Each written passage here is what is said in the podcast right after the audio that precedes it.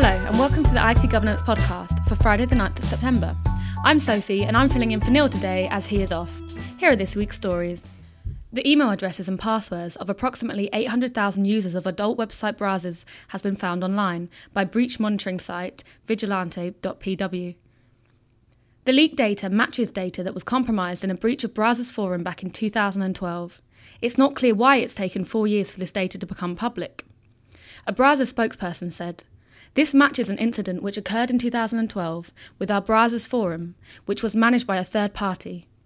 The incident occurred because of a vulnerability in the said third party software, the vBulletin software, and not Brazzers itself. That being said, users' accounts were shared between Brazzers and the Brazzers Forum, which was created for user convenience. That resulted in a small portion of our user accounts being exposed, and we took corrective measures in the days following this incident to protect our users.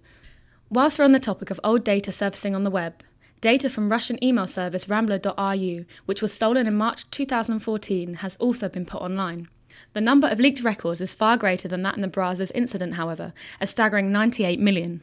Rambler has been described as the Russian equivalent of Yahoo, as it offers email services as well as acting as a news and content hub for its users. We know about the database, the service said. It was leaked March 2014 and contained millions of accounts. Right after the accident, we forced our users to change their passwords. We have also forbidden to use the previously used passwords for the same account. Labour Party leadership challenger Owen Smith was slammed by InfoSec professionals this week when his campaign staff shared a photo on Twitter that showed a whiteboard on which the logging details for Smith's phone bank were clearly visible. The details included the web address, client ID, username, and password. A campaign spokesperson told the Huffington Post, We can confirm that there was no data breach and the logging details were not used by any unauthorised users. Well, that's it for this week. As ever, please feel free to comment below, telling us a bit about yourself and what you'd like more information on, and we'll do our best to answer in the coming weeks.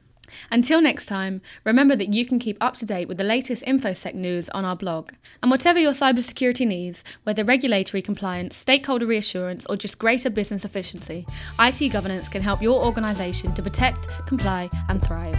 Visit our website for more information itgovernance.co.uk.